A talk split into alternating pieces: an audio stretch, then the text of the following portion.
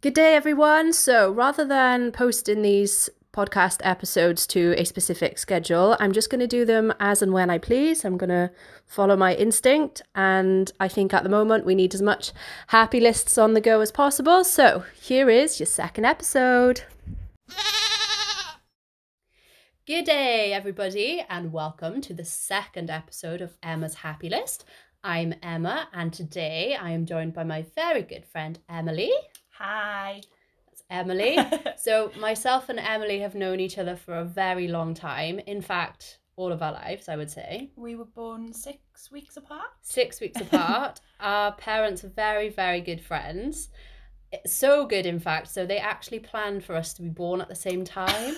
and have very similar names. and they have yeah we have emma and emily but did, have you realized before now that they basically synchronized their sex schedule no, I had no idea about how do you know this? well if they wanted us to be born at the same time they obviously had to like plan this like nine months in advance Oh my god. so they literally had to be like right tuesday guys but someone got their dates wrong because it was six weeks wrong yeah, I think well, that's probably my mum and dad got their dates wrong to be fair. well i was just thinking about this the other day and i was like how weird that our parents like synchronized their Yeah, because I've seen photos of my mum and your mum pregnant at the same time. Yeah. In very similar dresses and it is a little odd. it is odd i just found that really funny when I was thinking about the stuff that we should talk about today, I was like, we obviously have to cover that. oh, thanks, Em. That's That's all right. the images in my head right now. Ugh. Yeah, sorry. sorry, not sorry. It's part of life. Well, it's part of our life, apparently.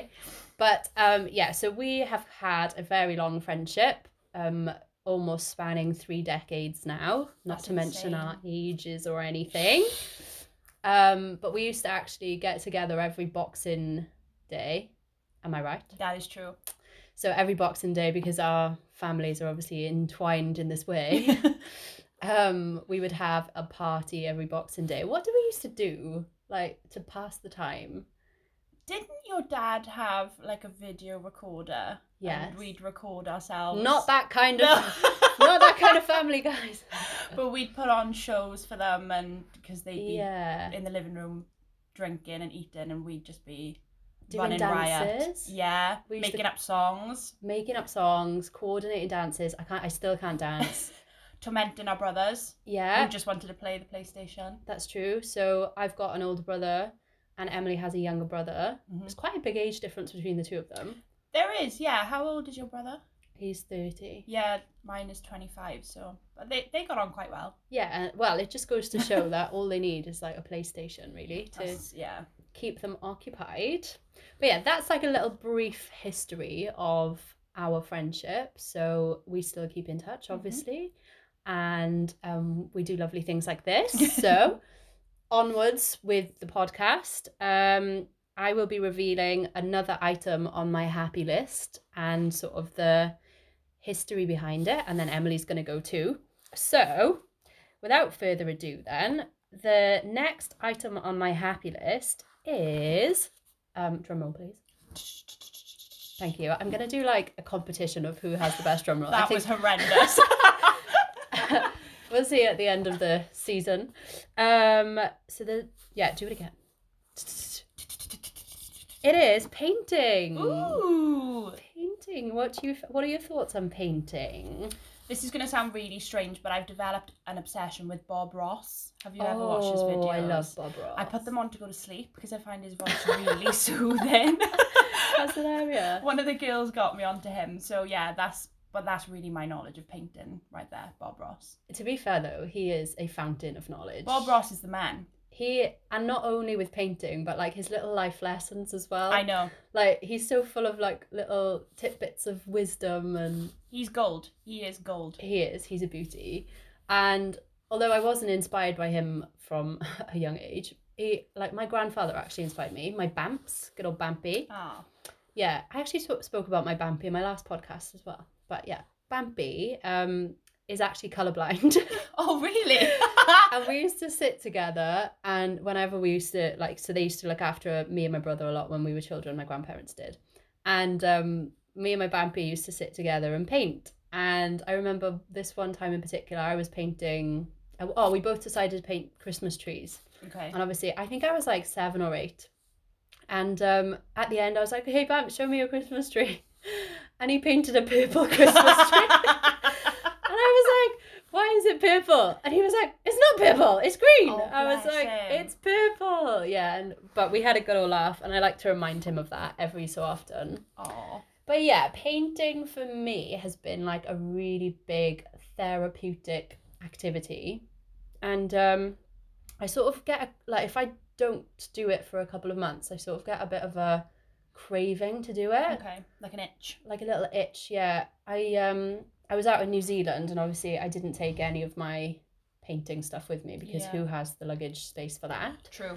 um i took my snowboard though so Of i had course, obviously, priorities. priority um but i did have like this really big urge when i was out there to just paint especially because like the scenery and everything out there is so Yeah. pretty um so i painted mountains and just like cosmos and all of the rest of it but um i went out got the canvases got new paints and everything and i was actually quite devastated when i had to leave it all there Really? because again who has the luggage yeah, space you can't, can you? Unless you want to pay Yeah. a bomb to bring it back. and i ended i did stuff on canvases so i'm like hmm. and i left them in like don't tell anyone but i left them in like the attic of the house that i was living in so maybe one day someone will come across them and be like hmm this is nice i wonder who did this and then all of a sudden it'll be worth millions and millions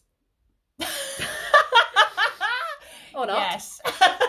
Yes. they're not that good but yeah painting i just feel like being artistic in general you have to make time for it do you think yeah. not um, artistic creative soothing that creative element of your soul I Mm, think is really important. But you know, with the craziness of day to day life, it is difficult to find the time oh yeah to fit it in. But when you can, I think it's really important that you do make that time for yourself. Yeah, I think you just hit the nail on the head there. Like rather than finding the time, making the time. Yeah. Like prioritizing your little like needs above maybe some um other tasks. So yeah, I feel like it is an important part of me and I do try and like exercise my creativity. And actually, if anyone has read the book Big Magic by Elizabeth Gil- Gilbert, have you read that? I haven't. So she was the lady that wrote Eat Pray Love Okay. and she wrote an entire book on creativity essentially and how like human beings are innately creative like we are just born create like creators not necessarily like painting No. do you know what i mean like creating can be anything like it's just using like the other side of your brain so that i believe it's the right side of your brain that's the creative side Okay. and just tapping into that, whatever that may be to you. Like problem solving, for example, like his can be creative, like Yeah. creative problem solving. So, you know, maths, creative maths, like God knows I couldn't do that, but No, that's not for me. that's not for me either. But yeah, I think um what was there's a really nice quote. I'll have to find it and post it later from that book that really struck me at the time. But yeah, I would recommend to everybody to read that book. It's really cool and it does give you that bit of fire. You're like, "Oh, I can create stuff. I can do this." I suppose even things like cooking are creative. Yes, exactly. So if you take the time to actually prepare a meal rather than just, you know, Yeah. microwaving something, that's using the creative side of your brain. And I, am guess. so guilty of microwaving absolutely everything. Yeah, It's I'm, so not, I'm bad. not a great cook, to be fair. I think I could be. I'm just lazy. That's my problem. I am too. And like I'm like I'm not gonna cook until I'm hungry, and then when I'm hungry, I'm like I'm too hungry. I must have something You've- immediately. Yeah, you've got to have something instant, and that's Yeah. when you end up eating crap, yeah. essentially. Without a doubt, my worst habit is eating food and snacks while I'm waiting for my dinner to cook. Oh my god, same. Biscuits, crisps, I'm like anything. yeah, cheese and crackers is my go-to. I'm like, what is wrong with me? I'm literally about to have like this delicious, lovely meal that I've put all the effort into cooking, and here I am, snacking on cheese and I crackers. know. It's disgusting. And by the time like my food's ready, I'm like, "Meh." I don't even want it anymore. Yeah. yeah I know. I'm exactly the same. Yeah, so I think the trick for me is to maybe cook before I'm hungry. Well, they tell you never to go shopping when you're hungry, don't they? So maybe it's the same thing. Oh yeah, that is a nightmare mind because you do go past the donuts and you're like, I could nail that donut right yeah. now. Cakes, cookies. Yeah. Mm. Speaking of cake, it's my birthday soon. It is. Six weeks after yours. Slap bang in the middle of the two birthdays. yes. Um. But my question is, what is? Are you, wait, have you got a happy list? I don't know, but I've listened to the first episode of this podcast and it has inspired me Yes. to start a happy list. So I promise I Yes. will. It's my pro- Maybe that can be my birthday gift to you. oh, that's amazing. To be fair, that is a perfect birthday gift. And like, I f- did you get my um sort of theory behind it that when you do feel these moments of like not so happy, Mhm. it's really difficult to think about ways to pull yourself out of it. Yeah. And I feel like just having that list, like, because sometimes you're like, oh, well, you know, swimming makes me happy, but I can't go swimming right now. So therefore, I'm going to be stuck in this way that I'm feeling. Yeah. If you've got like an entire comprehensive list, like, like the one I've got, if I can like pick and choose, and We've I can, got options. yeah, exactly. And I feel like that's what makes a big difference. And it's just like right in front of your face. You can be like, do you know what? Painting makes me feel better. I've got time right now. I'm going to paint something. Yeah. So, what's going to be the first item on your happy list? This is going to sound extremely shallow, and I've been thinking about what I wanted to talk about over the last couple of days. Um, but it kind of links in with yours with painting, and I probably would say makeup. Yes, makeup. I know, like I said, it is. If you hear me out, so makeup was never really on my radar, I would say, until I was about 15. Mm-hmm. I don't know about your school, we weren't allowed to wear it. Um, Make blue eyeshadow all the way.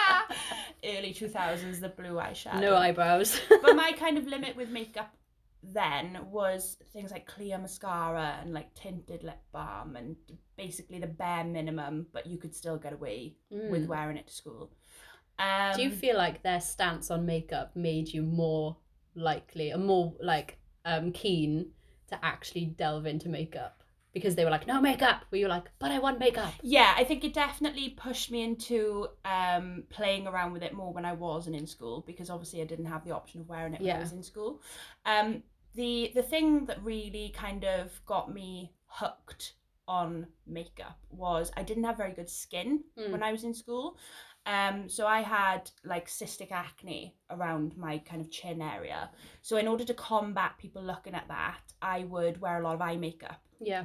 so I thought if people weren't looking at my chin, they Mm-hmm. could look at my eyes. And your eyes are beautiful. Thank you. you don't So- need makeup on them. but- Thanks. But um, that was Wait, really seriously, Emily has literally got like the bluest, bluest eyes ever. They're like, they're like blue with like little icicle shards, aren't they? Yeah, there's So like useful. weird flecks in them. Yeah, they're really cute. Thanks, Dad. for the blue eyes. um, but yeah, that's kind of what got me into buy it, like trying out different colours Yeah. and different styles. And then I got really big into like liquid eyeliner. And I can remember coming downstairs once with like these big, huge, thick wings on. My dad was like, Jesus Christ, it's Amy Winehouse. And I was like, oh, right, Dad joke. okay. Too much eyeliner this time.